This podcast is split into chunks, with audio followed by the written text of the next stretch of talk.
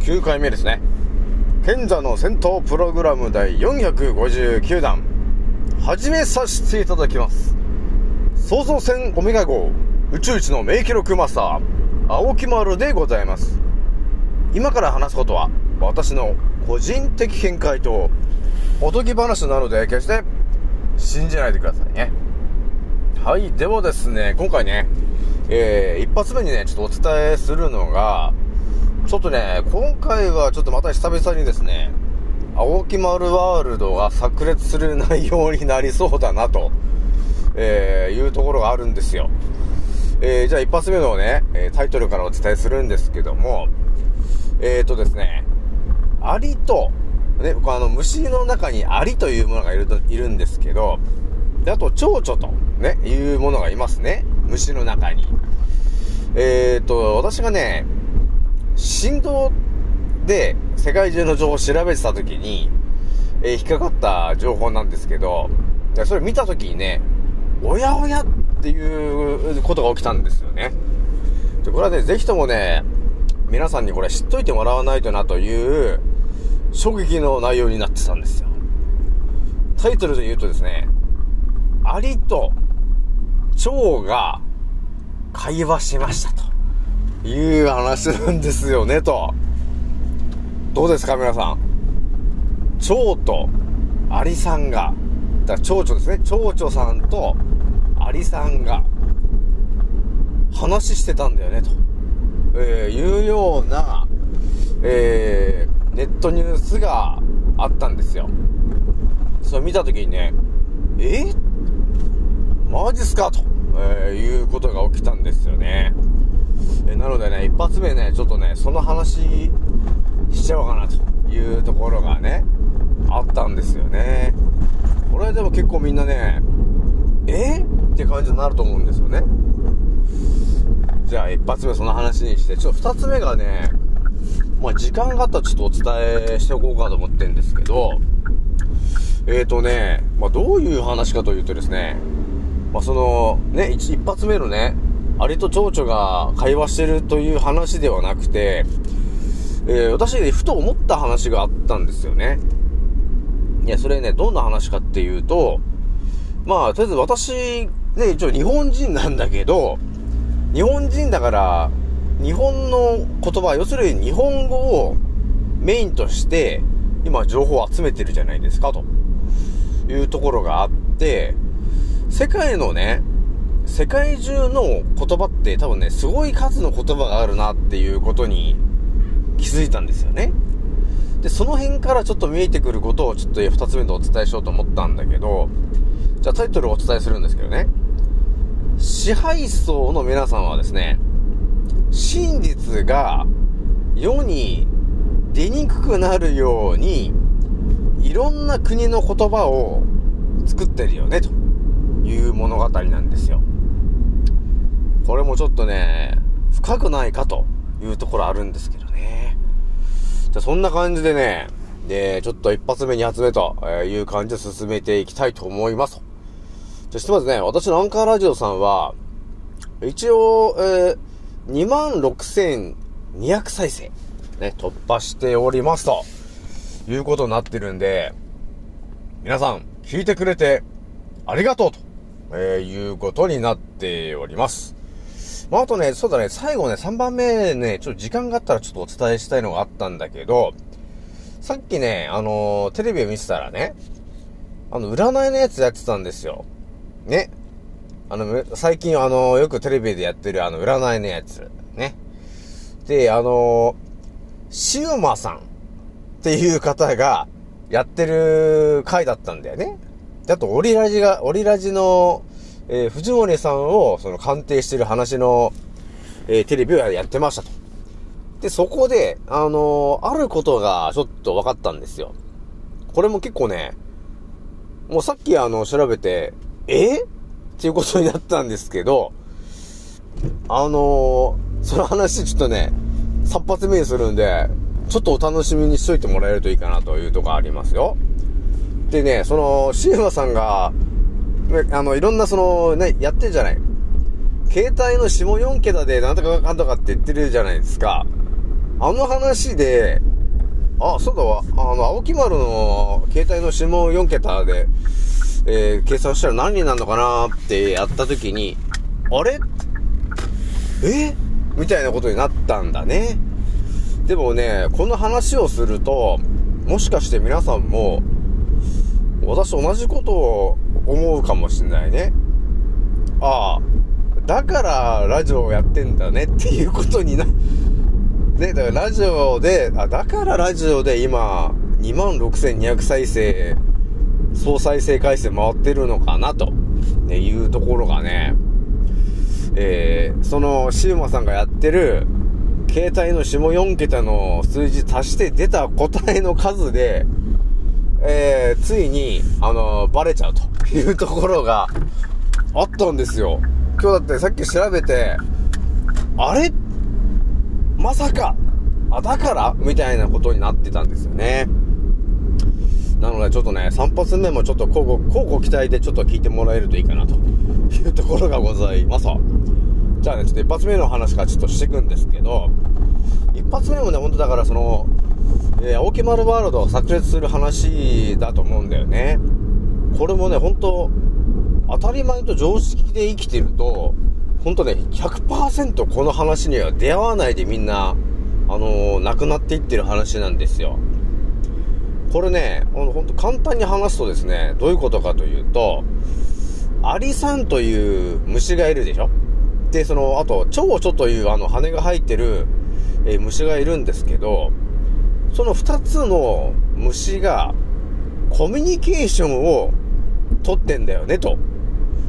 いう話なんですよ。今回の話は。ね、だから、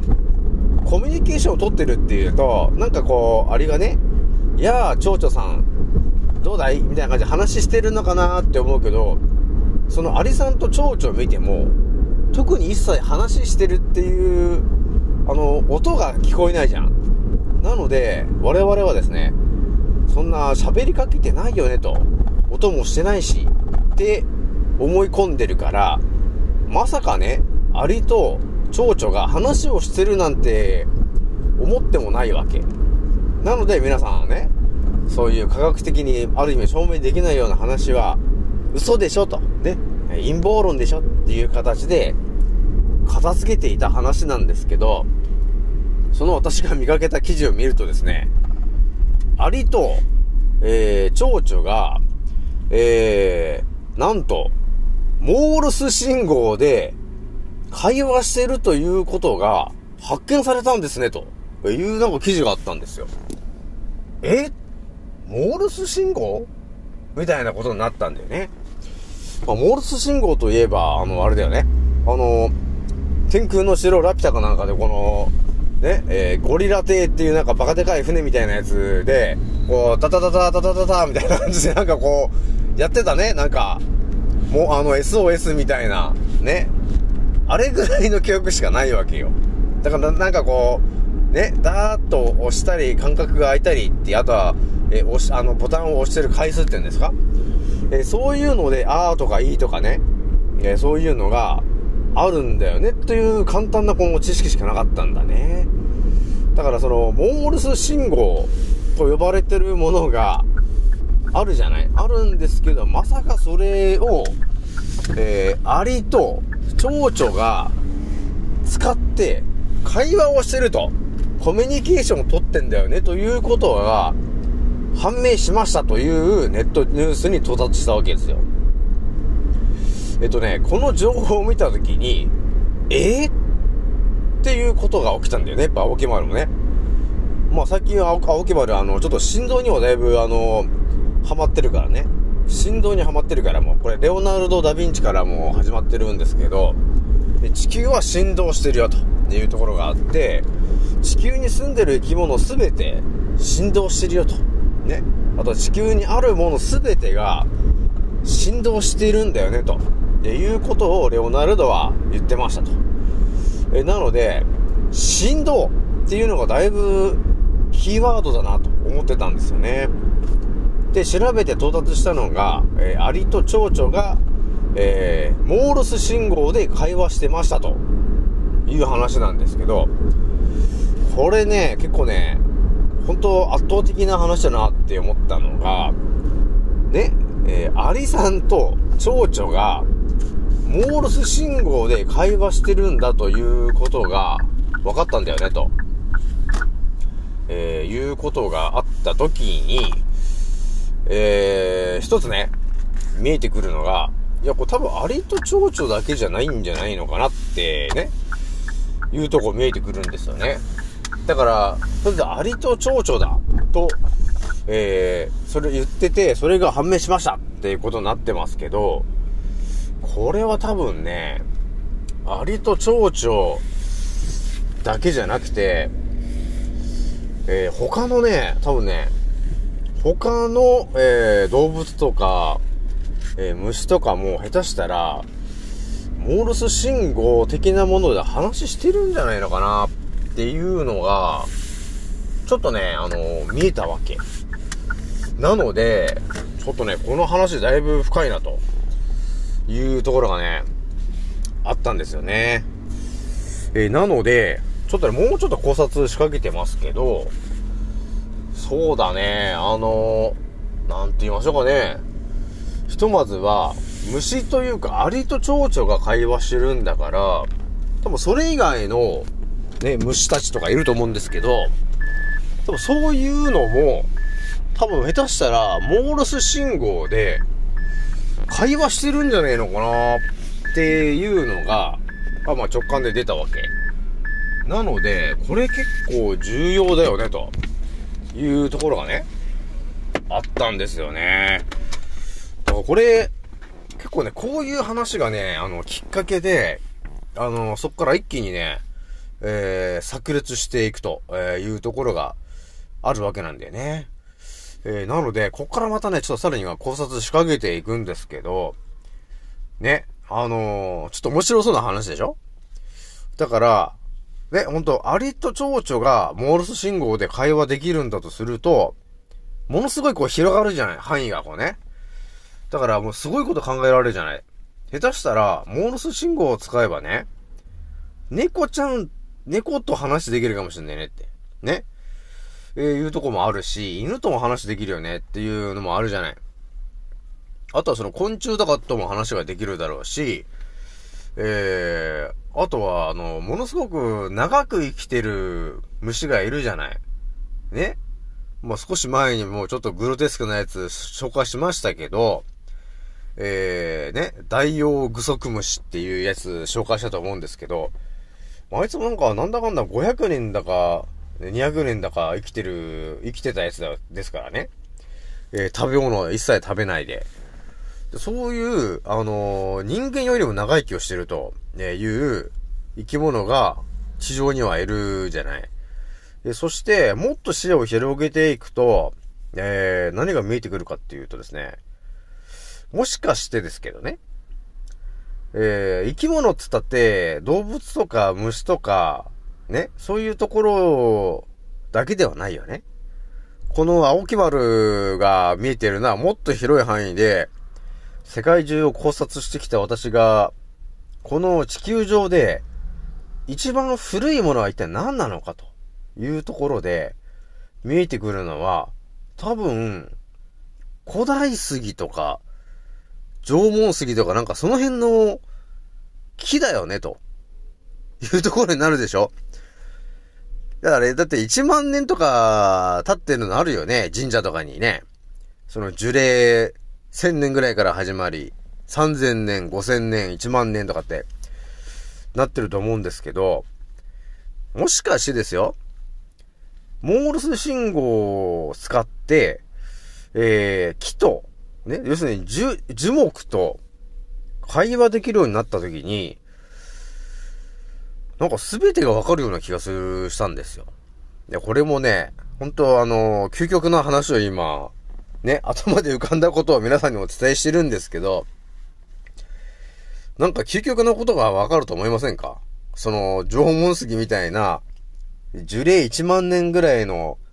木をね、目の前にして、モールス信号で、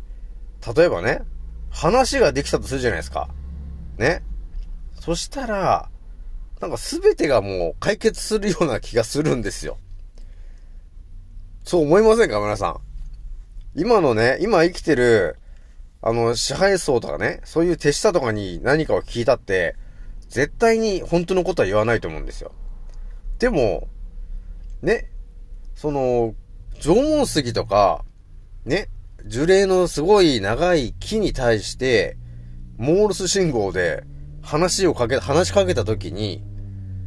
それで出てきた答えって、多分嘘つかないと思うんだよね。本当にこれね、直感で言ってるけど、多分ね、木の世界には嘘なんてないんだと思うんですよ。今人間の世界だから、嘘っていうのがあるけど、そこまでその、野生動物の世界を見たって、そこまで騙し討ちのやつはそんなまあ、ある程度ちょっとあるけど、完全な今の日本というか地球みたいな、完全な騙しみたいな感じはないじゃん。ということはその、木の世界ね、木の世界で考えたときに、多分嘘はないよなっていうのが見えてきたんだよね。だから、樹齢の長い木に対してもしかして、モールス信号で、ね、私が聞きたいことを聞いたら、答えてくれる。さらに、その答えは、圧倒的な真実だけを言ってくれるのかな、というところがしたんだよね。まあちょっとね、モールス信号の話、ちょっと今後調べていくけど、なんか面白そうだな、っていうところがあるんですよね。でもこれね、本当にすげえとこまで行っちゃうと、多分青木丸消されるっていうことあるんで、もしかして青木丸が、あれなんか更新なくなったなと。あれなんかインスタもなんか更新が止まってるぞと。ね、いうことがあったらですね、多分、誰かに劇薬の注射を、どっかに打たれて、病院送りになってるっていう可能性あるからね。今のうち言っとくけどね。とりあえず私、自ら自殺するやつじゃないんで、なので、私が何かあったっていうことはですね、私に外部からの攻撃が、リアルにあった、ということになるので、そういう感じになるので、ちょっと心配になったら、あ、そうなのかもしれないね、と、ね、いうことでちょっと考えておいてほしいな、というところがございます。というわけでね、一発目ちょっとこのぐらいにしときますね。はい、それではですね、二つ目のね、ちょっと話なんですけど、まあ、なんだかんだね、ちょっと一発目の話で、15分ぐらいまあ使ったんですけど、ちょっとね、二つ目に話したいのがですね、これもね、ちょっと今日パッと頭に入ってきた話なんですけど、ね、昨日かな、酸化チタンの話したと思うんだけど、ね、酸化チタンという、まあ、添加物がありましたと。で、それは発がん性でしたと、いう話があったんだよね、と。で、その酸化チタンというものを、一番最初に規制したのはどこかというと、フランスが2020年にまず規制したんですよね、と。要するに、禁止したんですよね。で、その後 EU で2022年の8月に、まあ、全面禁止したと。いうところがあったわけ。そのね、酸化チタンという発がん性のものなのでっていう話なんですけど、ここでね、ちょっと青木村がね、なんかちょっと引っかかったことがあって、これね、何かというとですね、その、二酸化チタンというものが発がん性なんですよね、というところが、まあ、要するに分かったというところがあったときに、フランスという国が、いち早く禁止したわけよ。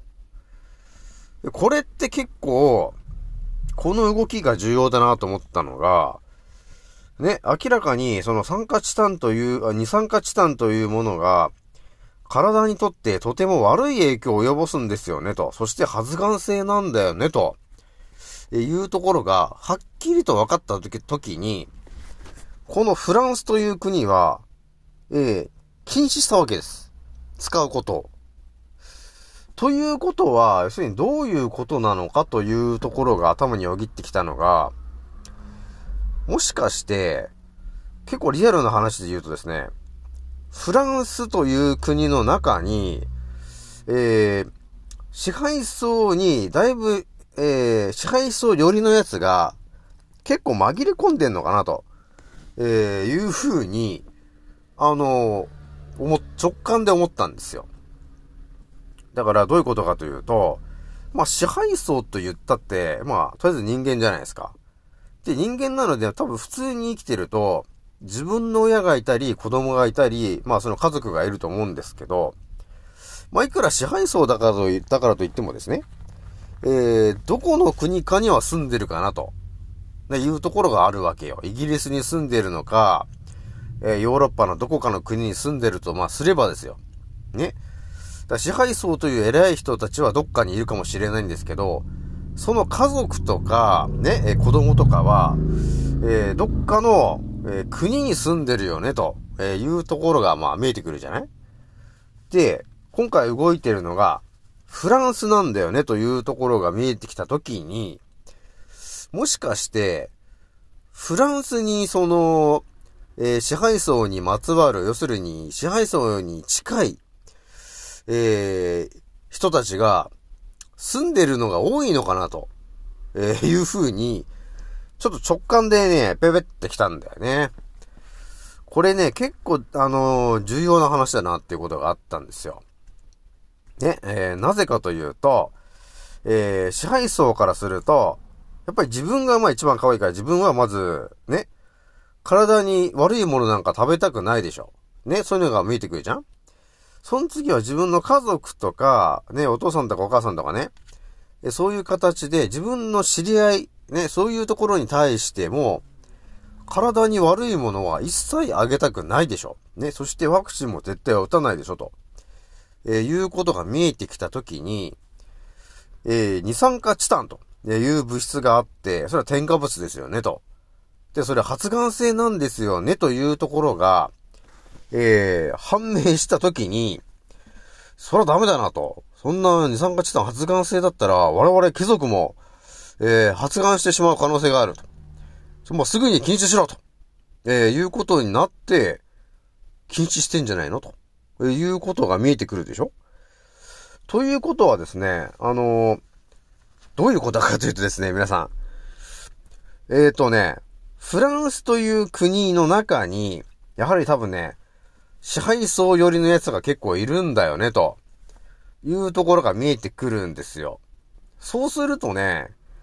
多分ね、いろんなことが分かってくると思うんです。ということは、フランスという国が今一体どういう状況になってて、今まで過去歴史上何を、要するに禁止してきてるのかと、いうところで、多分、体に悪いものが、もう、分かってるわけ。フランスは。だから今まで、もう当たり前のように、発がん性なんで、禁止って多分禁止してきてると思うんですよね。だそういうのを見ていくと、日本人には、今回も一切は、発がん性だから禁止しろと、いうところは一切言ってこないんですけど、フランスで見ていくと、多分ね、バンバン出てきてると思うんですよ、今まで。でも、日本人には、それが情報は伝わってこないようになってるから、みんなわかんないでしょ？で、今回私がバーッと調べたときに、たまたま二酸化チタンというものが、発がん性で、ね、まず、フランスが2020年に、禁止しましたよね、と、いう情報があったんで、私が、フランス、禁止したんだ、そういうことか、っていうのが見えてきましたけど、まあ、この情報に到達しなかったら多分ね、見えてこなかったな、というところがちょっとあるわけ。なので、私がね、今後ね、やろうとしていることは何かというと、今私はですね、基本的には、日本語の情報しか今集めてないからね。ね？基本的にはね。で、私のまあ知り合いの中にはいろんな国の人たちがまあいるんですけど、ただね、フランスには知り合いねえなというところがあったんですよ。なので今後私がやろうとしてるのは、フランス語の、ちょっと情報を集めてみようかと思ってるんですよね。多分、だから私もちょっと最初の方で言いましたけど、支配層という奴らがいて、で、この地球に、真実と嘘をまあ撒き散らしてるわけなんだよね、というところがあるって話したじゃん？でも、支配層にはもちろん家族とか子供とかがいるわけなんで、絶対その貴族の皆さんの、家族とか子供たちが一番住んでる国は、絶対、体に悪いものはできるだけ置かない国になってると思うんですよ。ですよね。そうじゃないと自分の子供とか親とかが発がんしちゃうからね。っていうのが分かってくると、多分フランスでだから今までやってきてることが、を探すことによって、何が本当に体に悪いので、何が本当に体にいいのかと。いうところまである程度ちょっと見えてくんじゃねえのっていうのがちょっと見えたんですよ。ただ我々が気づけなかった理由が言葉の壁っつうものがあったから、ほとんどの日本人がその情報に到達しなかったわけ。でもね、なんだかんだ今支配層の奴らが我々にほぼ一人一人にスマホっつうものを配ってるわけよ。だからみんなそれぞれいろんな国の言葉を翻訳できるようになってしまってるんですよね。これは、ある意味、チャンスだよね、というところがあったんですよ。チャンス到来というところがあったんで、奴らのね、監視システムのね、このスマホを逆に利用してですね、フランス語で書いてるネット記事、多分ね、すげえ量あるんですよね。それを、翻訳していて何が書いてあるのかと、っていうことを、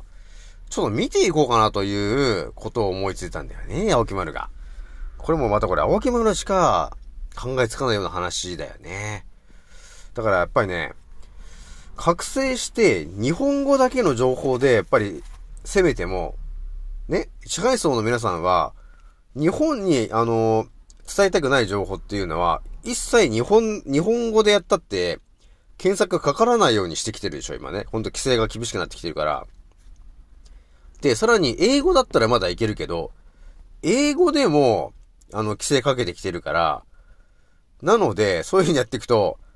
必ずと言っていいほど、真実の情報にはね、普通にやっても必ず到達しないようになってるわけよ。でもね、言葉の壁っつうものがただあるんだというところが分かれば、ね、フランス語でね、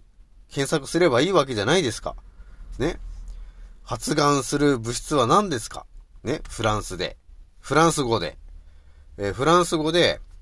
ね、抗がん剤、体に悪いとかで検索した時に一体何が見えてくるのかと。ね。もしかしたら、でも予想で言ったら多分、フランスはもう多分だいぶ前に、抗がん剤も全て禁止してると思うけどね。もう調べなくてもわかるような気がするよ。そしてもうワクチンも多分打ってないだろうしね。もちろん。そういうのが見えてくると、支配層の皆さんが一体何を好んで食べているのかっていうのも見えてくるよね。それはフランスのその、いろんなランキングがある中の何が一番売れてるのかとかね、何が一番食べ物で売れてるのみたいなランキングあるじゃない。日本で言ったら美味しいものランキングみたいなあると思うんですけど、多分フランスでいうその美味しいものランキングっていうのは、添加物がいっぱい入ってて美味しくなってるものじゃないよねと。多分ね、添加物が一切入ってなくて、自然のもので作ったものが多分ランキングに載ってるから。むしろ添加物が入ってるものなんて、食のね、場所に出てこないようになってるからね。日本だけなんですよね、その1000個とか2000個とか添加物を認めて使ってんのは。っていうところまで見えてくるからね。なのでちょっと期待しちゃってんなーっていうところあるんで、何が出るかなという感じありますね。もう小堺さんのね、何が出るかなっていう感じで、ちょっとフランス語で調べたらちょっと私の情報が無限大に広がっていくねというところがあるよね。というわけでちょっと2つ目それぐらいにしといて、もう多分25分ぐらい話してるんですけど、じゃあ最後ね、ちょっとお伝えしたかったのがあったんですよ。それは、今日ね、占いのテレビちょっとやってたんで、見てたんですよね。そしたらオリラジのその、藤森くんが、鑑定されてたわけ。で、一体どんなことを言われてたかっていうと、まずね、携帯の下4桁をっていう話してたわけ。ね。で、私もその、占いのやつはよく見てたよね。よく見てたんですけど、自分の携帯の下4桁の数を足して何番になるのっていうことについて特に何もしてなかったんですよね。なので、なんかね、さっきね、疑問に思ったんですよ。あれ、そういえば俺の携帯の下4桁って一体何番なんかなーっつって足したわけよ。8と6と9と0をね。足したらね、何になるかっていうと、23番だったんだよね。で、この23番というのが、もう私もね、軽い気持ちで、検索したわけよ。ね。シウマさんなんで、シウマ、携帯、下4桁、23って調べたら、出てきたんですよ。で、何が出てきたのかなーって言っても、テレビ見ながらやってたら、あれ ?23 番ってあれ、オリラジの中田くんと同じ、中田さんと同じ番号だよねと。あれ中田大学のオリラジの中田さんと同じ番号になってると。23番。おやおやということになったんだね。すごいよなと、中田って言ったらもうあれでしょ、オリエンタルラジオのね、あんちゃんかっこいいでおなじみの中田大学の中田先生ですよね。そっか、中田先生と同じ23番かと思って、ちょっと Google でね、そのさっき検索かけて、どんな意味なのかなと、いうところを調べてみたんですよ。あ、どうですか皆さんの中にも、います ?23 番でしたって人。いるかな？ちょっと今日聞いてみようかな。じゃあ、3人に聞いてみますけど、ソラさん、カノンさん、マヤさん、キキさん。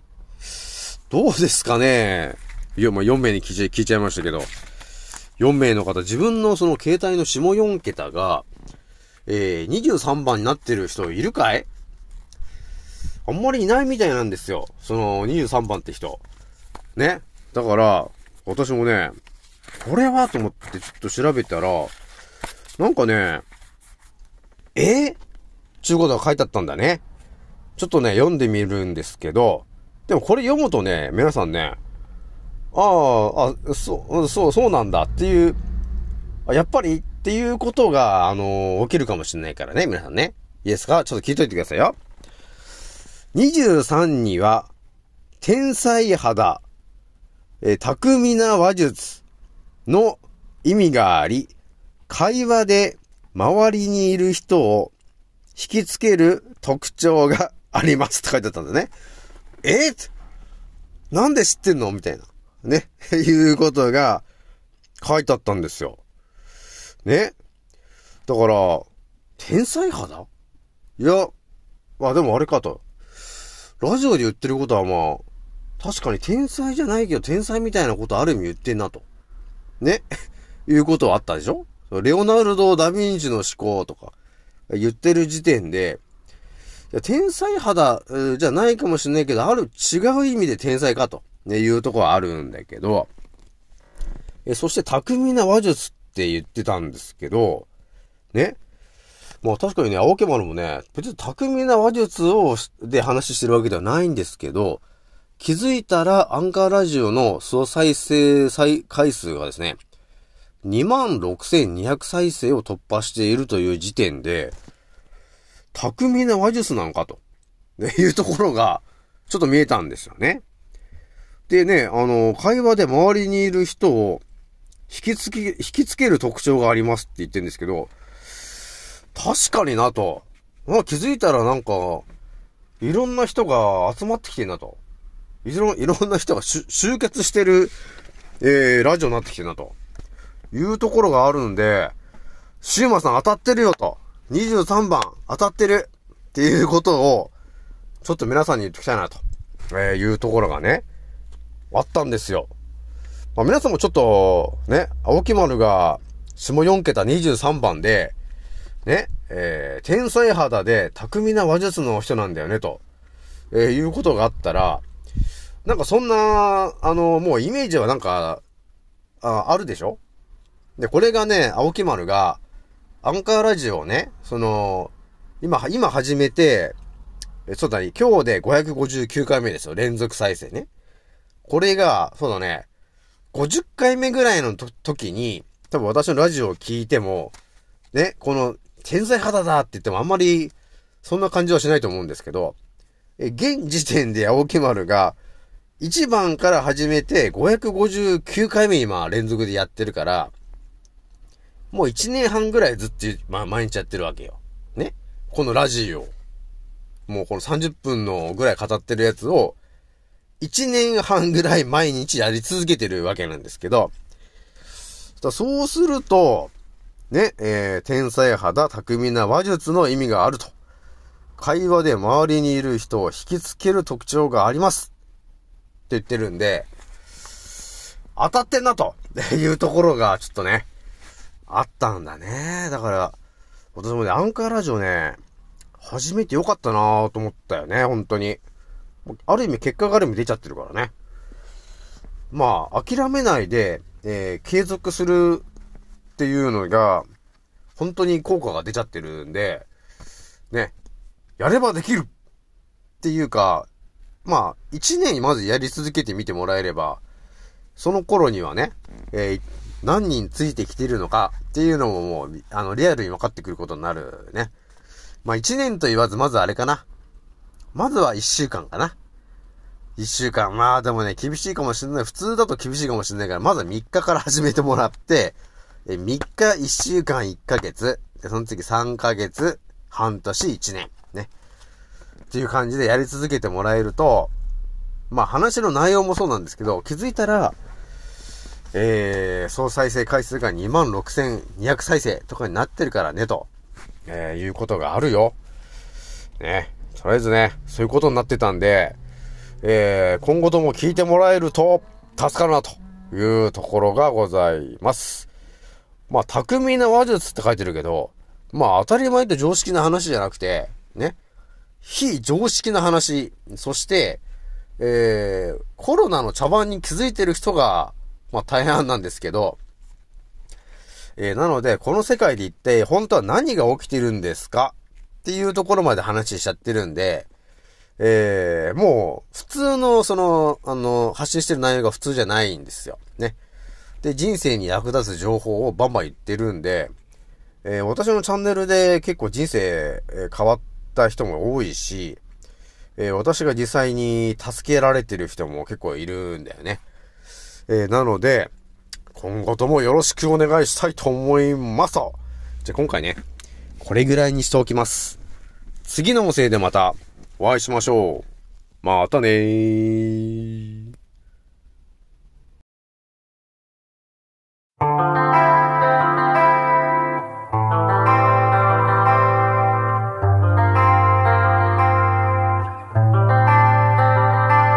そばが見つも鏡の中にあなたにいつか見た君へ同じとして終われないなら死ぬ人生俺らみんな代わりのいいね代わりの逃げ犬の祭りにペンブリー夢の中で同じとして終われないなら死ぬ人生俺らみんな代わりのいいね代わりの逃げおこすりペンブリー衝撃に乗せてく一度のように縮めていきたいのさ君との距離でも薄皮越しのコミュニケーションでは声も聞き取れないコンビニでも公園でものんびりデートしたいねなんて言ってたけでもこの世界中溢れるフェイクニュースのせで街に流れてるブルー俺ら台本なしで繋がった中だけライブオンダイレクトこの先だってまだまだ感動したいでも反応しない眠りの森の美女腰割らせる内面たとえ 0.01 でも生じゃないなら合わないピーチ物にしたいビーチならスキルでしょ突き抜けよう君の寝床に忍び込むぶしつけも